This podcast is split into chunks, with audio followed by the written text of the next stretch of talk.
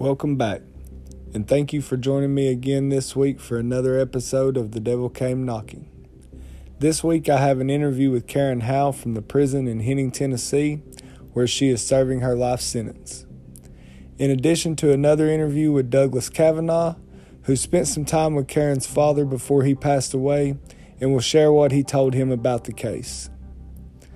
I've had several conversations over the last couple of weeks with Karen, and as we go through this episode, I will elaborate on parts of our interviews with information she has shared with me over our many conversations both on the phone and in emails. I know many of you have been looking forward to this episode, so I will not make you wait anymore. Here is my interview with Karen.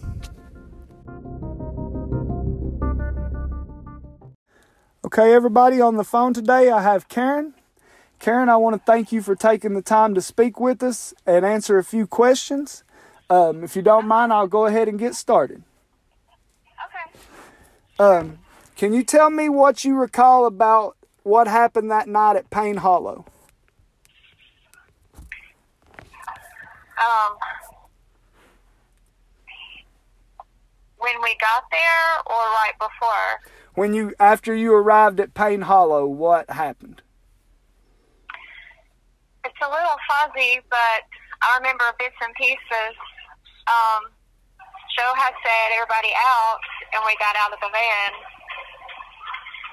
And I think, I'm pretty sure Crystal and Dean, they had stayed in the car. And I don't know, Jason said something, and I said, well, let's just let them get their stuff and go. Joe did tell them that there was a house nearby that they could go to when we left. And Jason, like I said, I don't remember everything that was said, but he started getting really manic and saying, well, we can't let them go, we can't let them go because they're going to tell, they're going to tell on me, blah, blah, blah. And Madara kept telling him, we're not going to be able to identify you. We won't tell on you. And Jason said, no, you're going to tell on me. I can't go back. I can't go back. And I didn't know at that very moment that he was on probation until after the arrest. Um, I remember Natasha arguing with him and started saying, well, let the kids go. Just let the kids go. And I remember Vidar, he said something to, he said something to, if we let the kids go, they'll be dead anyway. Like I said, it's just bits and pieces that are just fuzzy to me. And I remember Tasha going back and forth. And I remember Jason of the Vidar, they just kept going back and forth. And then I heard gunshots, and it was.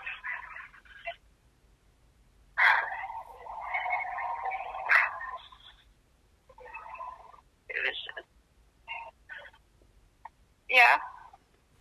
I understand. Um, and I'm sorry to get you upset, but do you remember, uh, in your uh, opinion, how many shooters were there that night?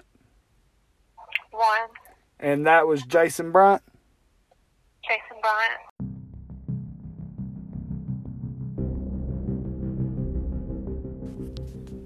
Karen mentioned something in the first part of our interview that I believe is extremely important in the case. As it is now known that marijuana use has been shown to worsen the course of illness in people with mental health issues. Based on his reported behavior both before and after the murders, his paranoia about being reported because he was on probation, and the group's admitted marijuana use that day, I believe that could have been a major factor in what happened. I also thought it was interesting that the big bag of weed that as Karen called it, they had never showed up in the evidence on the case. I guess I'm going to have to start calling Arizona to find out what happened to the weed.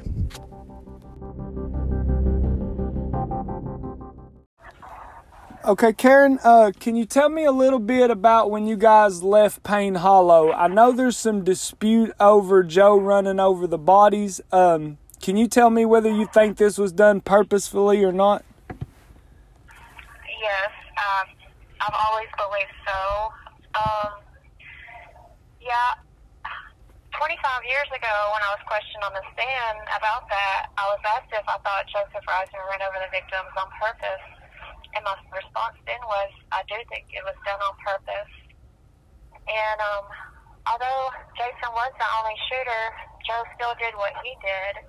He initiated the robbery. And I remember Berkeley Bell, at the time I believe, at one point claimed that we all pointed the finger at Jason to save each other, but it wasn't the case. I didn't point all the blame on Jason. Joseph Risner was my boyfriend at the time, and I could have easily said he ran over the victims on accident, but I didn't. I could have never lied to protect him when they when that the swerve didn't feel like no accident. I cle- I think he claimed that it was an accident, but it just couldn't have been. Right. Um, and I questioned Frank uh, Waddell about that um, with the relationship to where the car and the bodies and stuff like that were too. And um, I kind of got a similar response from Frank that there was no point for him to swerve where he swerved at. Yeah, you know, you know, if I had went to trial and I had been asked that question on the stand in front of a jury, I pretty much would have been, you know, guaranteed Joseph Risner a life sentence by not just by what I said, but going against what Joe said. So, you know, wasn't just pointing the finger at one person. And I believe you and Crystal both have always testified that Joe run them over on purpose, correct? Yeah. Um, I know Dean says that he's just not sure if it was done purposefully or not. Was um, the response he got? He gave me in our interview.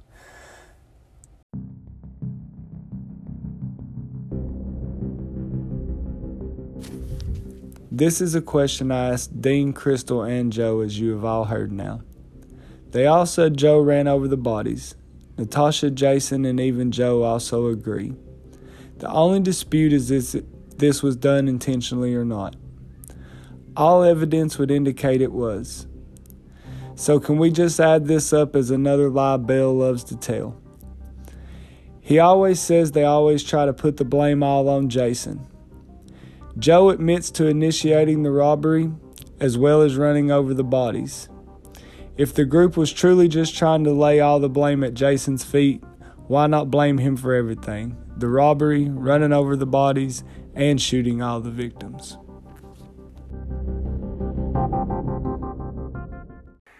According to Berkeley Bell, um, you guys all took trophies off of the bodies um, that night. Can you talk a little bit about that? There was not any trophies taken. Um, and I think it was sometime while we were on the road. And what I took was Peter's, I think it was his social security card. And there was a locket that I knew that had belonged to Tabitha. And in my 17 year old mind at the time, it was like, you know when someone close to you passes away and you get something from them or you have something from them just to hold just close. It wasn't a trophy. It was I I can't even describe like but it wasn't a trophy. Yeah, um, yeah, I want to emphasize on the Hello Kitty locket that belonged to Tabitha and the car that belonged to Peter. I was in the van, and sometime the next day was when I seen it, and that's when I got it. And um, it wasn't taken off the body. I I seen it in the van, and you know, it was something concrete, something existed. And in my 17 year old brain at the time, I sentimentalized that, and Maybe it's because they were babies. I don't know. Can you uh, speak a little bit on why none of you went against Jason after the shootings happened? Why you guys left the scene and why nobody said anything for two days?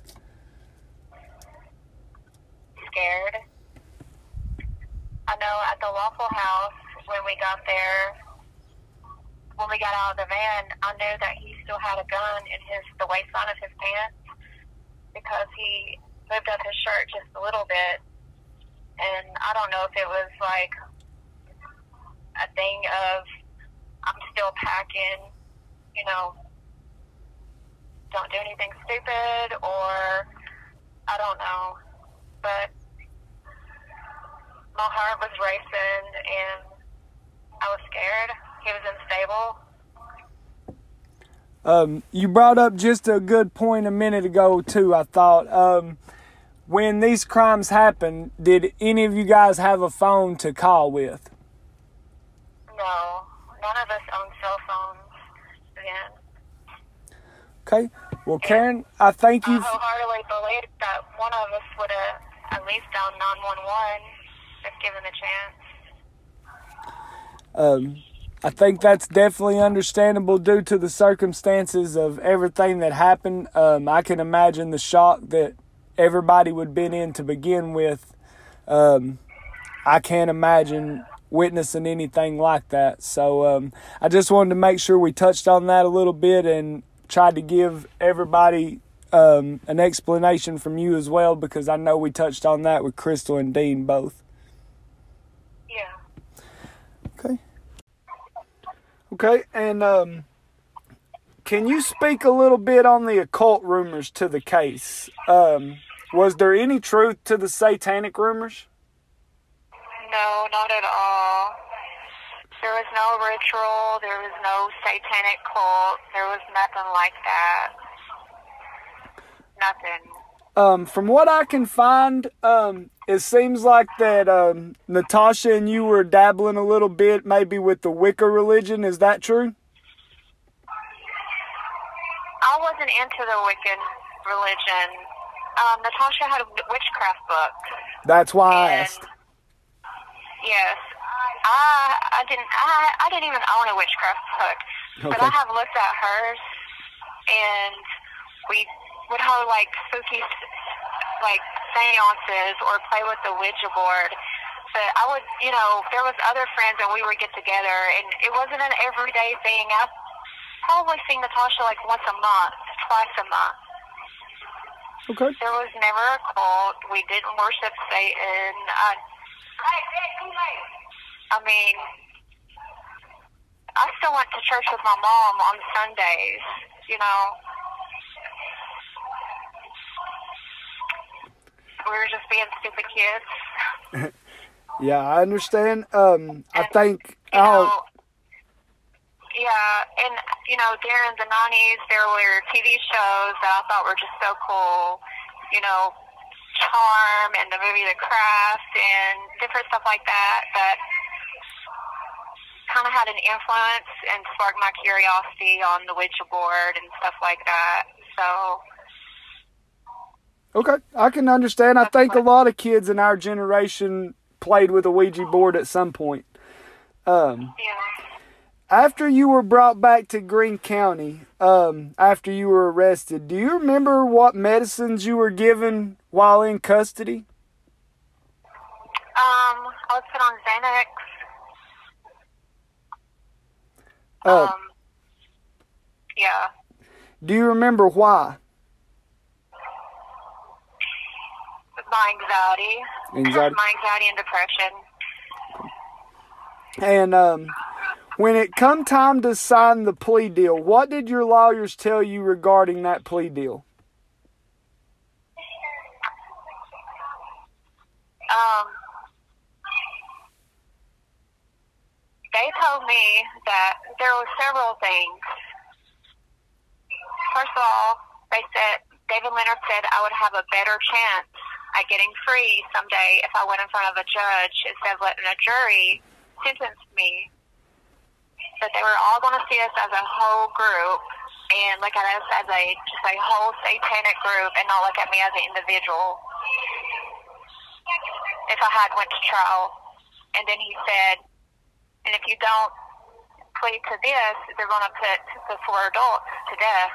They're, if we go to trial, they're going to sentence them to death. And it was, it was just overwhelming and the pressure. And I was thinking, I mean, if I don't sign this,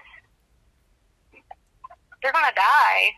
You know, it's just a big burden to bear, knowing that. And if I'm not mistaken, you were the last one to sign that deal, correct?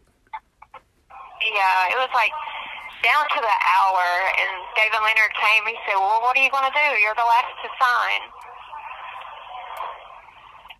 And I mean, I didn't want to sign.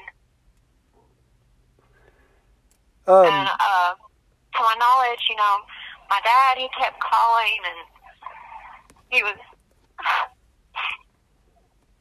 he was begging me not to sign it, and um he got to arguing with David Leonard, and David Leonard hung up on him and said, Karen Howell is no longer your concern.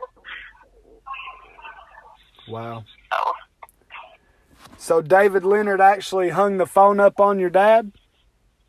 yes. Yeah. One other question I had for you though regarding around the plea deal that I've heard several times. Um, I was told that you were cut off of your medicine, the Xanax, Yes. right around the same Yeah. time that they asked you to sign this plea deal. Is that true as well? Yes. As soon as it came out, they cut me off my Xanax. So they cut you off Um, cold turkey from the Xanax? Yes. They said I needed a clear head. Wow. Yes. But, you know, later on, I realized it was just a, a ploy because, you know, they put me on the Xanax because I was an emotional mess. So to take me off and knowing at the time I had really bad depression issues and whatnot, I just, I feel like David Leonard knew what he was doing, you know, and ultimately he, you know, it worked. Yeah, I've seen um, several things around the plea deal and David Leonard in particular that really bothered me as well. Um, do you recall um, David Leonard saying something in court about um, the state not fingerprinting the guns?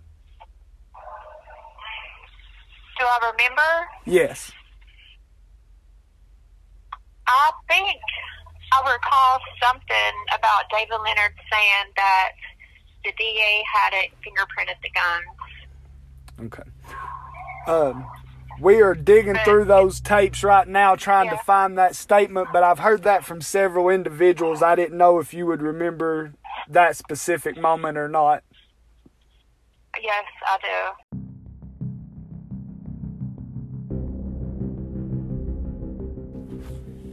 I have spoken to Karen several times about the occult rumors in this case.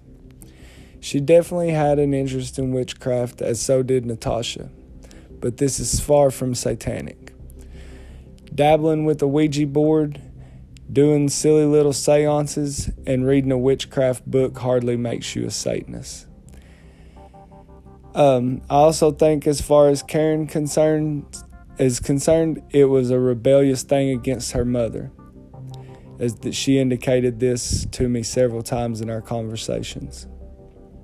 As far as the medicine goes with Karen, it's well documented in her juvenile files up at the courthouse in Greene County about the medication she was receiving. It's a persistent story through her family that her medicine was cut off cold turkey right before the plea deal was signed. And she did sign one of the papers wrong, which you will hear about later. Um, we talked a little bit about um, some of the stuff that went on around the investigation in this case, and um, you had some information I think would be really important to share with everybody. Um, when Berkeley Bell and his investigators went to Kentucky to try to get witnesses as to your all's behavior and actions in Kentucky, can you talk a little bit about what they said happened? Um, my best friend at the time at home. Um, later, later on, I learned that um, when he went to, when Berkeley Bell went to interview her, that he threatened to show her pictures of the dead children. It and incorporate, and you know, I, I'm not sure word by word, but I know that's what it. That's what she said. You know, he threatened to put the pictures down, and that's something that she doesn't want to see. You know. Yeah, I don't think many people do. Um, do you know why he was making the threats to show her the pictures? Um, to my knowledge, it's just me and her wrote a couple times, and maybe it was just to have her hand over my letters. I'm not 100% sure on it, but. Okay. Since you have been in prison, can you kind of talk to us a little bit about what you've done um, since being there? Well, I'm sorry. It's loud.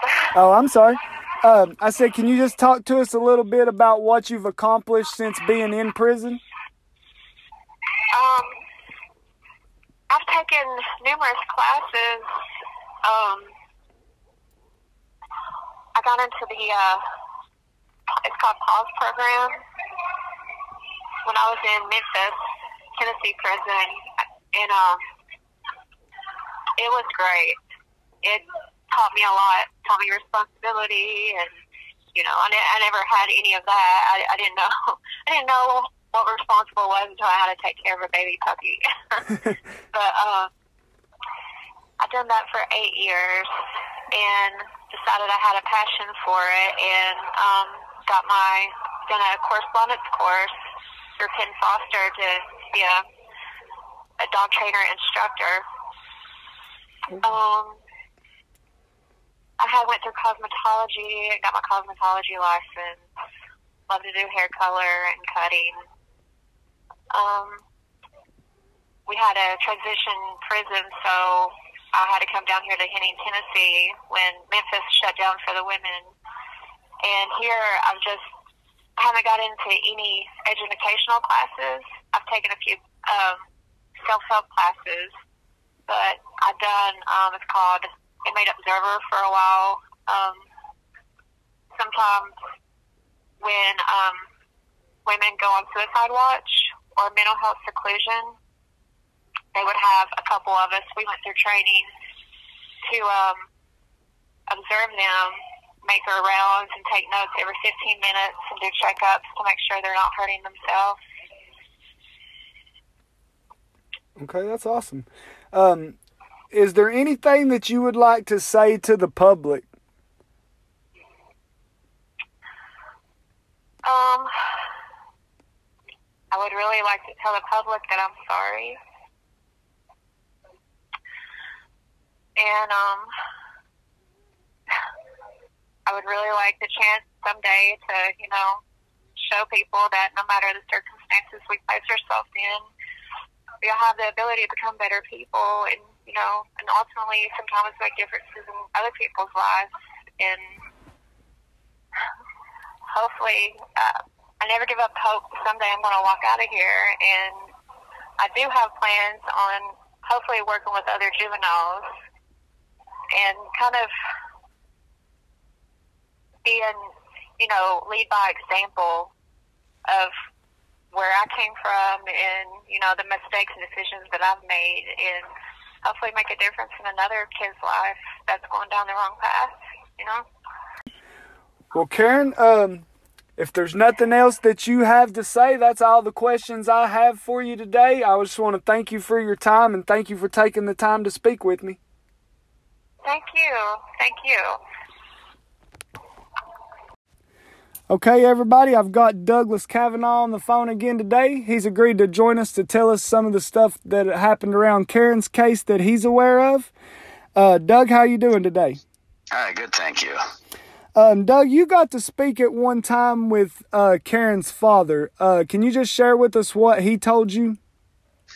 Yeah, Joe Howell. Um, at the time, he was he was uh, dying of the cancer that would eventually take his life, but he was still very lucid when I was talking to him, and still you know up and about. So uh, I had no reason to doubt his word, and it's what he's been saying apparently since since it happened. Uh, he he told me that uh, at one point, Karen's attorney David Leonard hung up on him. Actually, hung up on him and said, "Karen's not your problem anymore." Okay, yeah. I mean, just com- completely disregarded him and just just everything. It was just awful, and he was outraged about the whole thing. And this hang up happened during the plea deal bargaining, basically, right? Yeah, which he was begging her not to take. He was saying, "Do not take that plea bargain." You know, and she was crying and just, you know, just, just that whole scene. She was crying and just didn't know what to do. She was confused. Young girl. Um, Joe was telling her not to. Uh, her brother was telling her not to. Um, so yeah, so they were they were trying to support her, but then uh, she got disconnected from that support, so to speak. You know. And I believe we were told a similar story by another family member of hers. Um, do you remember what um, her brother said about when he was visiting her? Oh, and, and Joe told me about that as well. Her dad told me too. Um, yeah, she was just out of it completely. I mean, she passed out, like fell asleep. Her head conked against the glass um, as they were as they were talking to her. She was falling asleep. They had her so drugged up, so medicated up. That just blows my mind that um, they did that and then took the Xanax away two days before she signed that cold turkey like that. Yeah, and one of the documents she signed, she only used one L while spelling her last name. That's how out of it she was. One L. Al Yeah. was with two L's. She's with one L. That's how completely out of it she was. I believe I Um, seen that one of those documents, or we've talked about that before. I remember hearing that. Yeah, there's so much about this case that blows me away. But yeah, the way Karen was handled, a minor, um, the, the, the the attorney she was assigned, who was basically a greenhorn in these sorts of cases. I mean, there's just so much about what happened to Karen that just is just wretched and and usually would be thrown out. You you couldn't get away with that in other places, but for some reason they were allowed to get away with a lot of things that are, well, shall we say, questionable. Um, well, one of the big questionable things I know that we've kind of uncovered through all this um, is when they were investigating, first starting to investigate these crimes. Um, Berkeley Bell and his investigators went to Kentucky and were shoving crime scene photos into these teenagers' faces up there in Kentucky. Um, Yeah, yeah. I heard about that, and uh, I talked to a couple of the people, friends of uh, some of the defendants, and they, they concur. Yeah, they were threatening to do it. Um, I heard they actually did it in a few cases. It's yeah, I've spoken to them myself. And they're like, yeah, they came up here guns ablazing, so to speak, just threatening. You know, you better get on. Basically, you better get sink or swim. You better get on board with us, or else. Uh, yeah, I've actually talked to one of Crystal Sturgill's close friends growing up, and she said that when Berkeley Bell questioned her, that it was in a motel room there in Pikeville, and he shoved the crime scene photos in her face and told her that if she didn't say what he wanted her to say, that she was just as guilty as the six that were in Tennessee in prison. Now, isn't that illegal? You can't do that. I mean, I don't know the law over there, but I don't believe you can do that. To me, it's it's highly unethical at the least. At Um, the least. I'm like you. I don't know what the law is pertaining to a lot of that stuff, but I know the district attorney now is putting up a big fight for me to not even see the crime scene photos. And I'm 36 years old. Um, but they apparently had no problem shoving them in a 17 year old girl's face 25 years ago. and in a hotel room. I mean, that just that doesn't smell right to me. Yeah, it's it's definitely problem.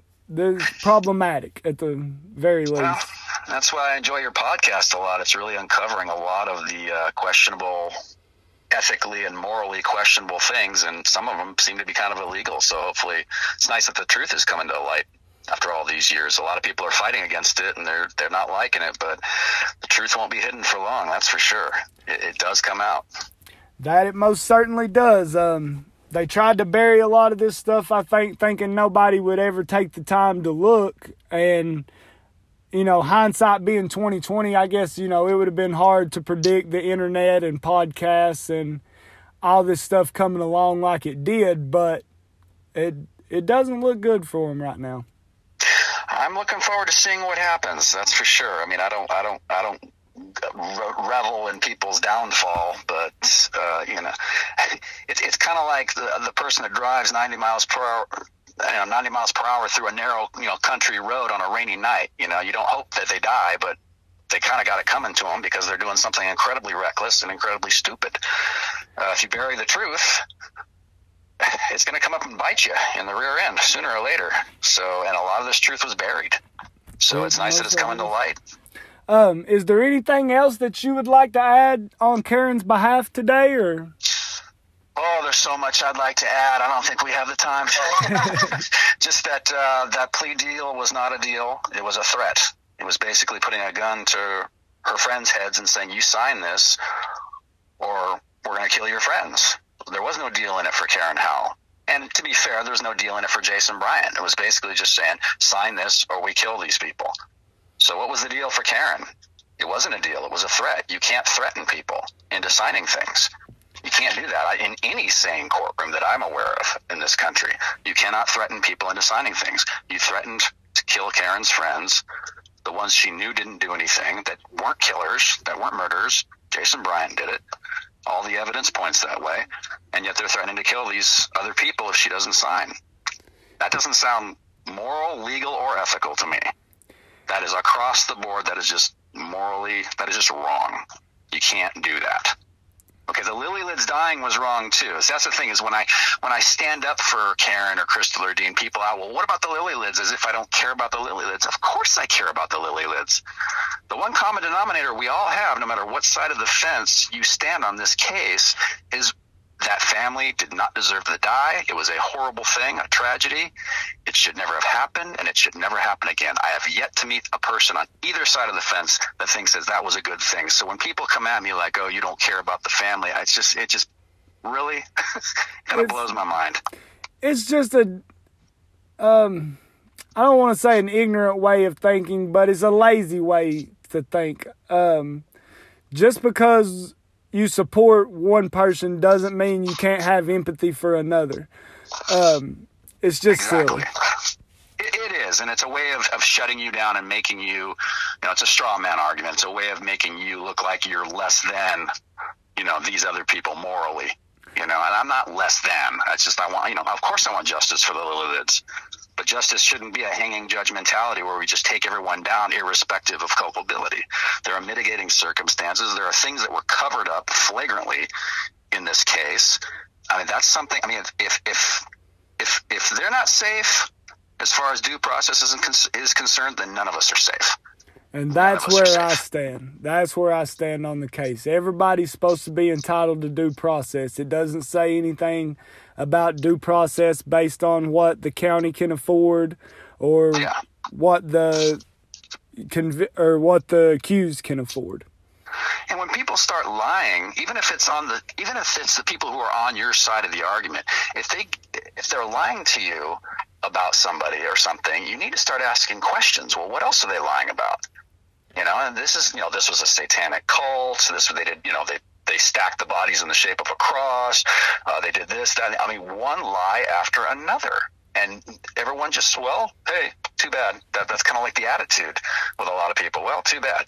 Well, no, not too bad. If they're lying to you about things, you need to start questioning that. It's important.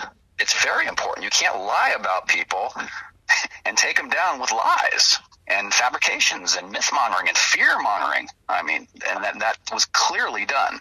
Clearly done. I absolutely agree, Doug. Well, thank you for your time, and um, I look forward to having you on maybe in a couple weeks to wrap this case up. Thank you very much. Can I just say one more thing before we go? Sure, go ahead. Judge Beckner, a man I respect, uh, did something I thought was really very wrong, and I don't mean to toss, you know, trample over a man's grave. I know he passed away recently, and God bless him and his family. But um, you know, he knew they signed that plea bargain. And he knew why they signed that plea bargain. They did it under, you know, that threat that we talked about a minute ago. But he asked them at the sentencing hearing. He says, "Are you?" And he asked each one of them, "Are you pleading guilty because you are guilty?" Yes, yeah. I mean, he went down. You know, Miss Howell, Miss Sturgill, Miss. He knew darn well.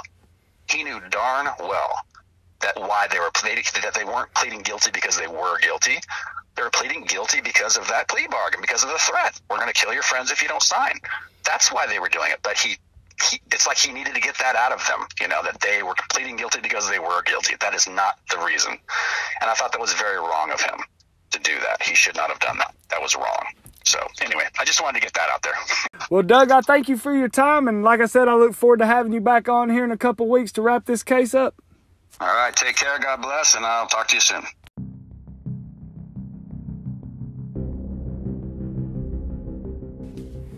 Thank you for listening to today's episode. I hope you enjoyed it. Usually, I would tell you now what we have coming for next week, but at this point, I'm just not sure. I had planned on wrapping this case up next week, but this week I received communication from several inmates at South Central Prison who wanted to speak on behalf of Dean Mullins. I had these interviews planned weeks ago, but due to feared repercussions against the inmates, we canceled them. However, they have reached out to me and expressed their desire to do an interview regardless. Thursday of this week, I also received a letter from Joseph Risner, and I'm hoping to get him to agree to tell his story as well. So, next week will be a surprise episode, and I look forward to you joining us for another episode of The Devil Came Knocking.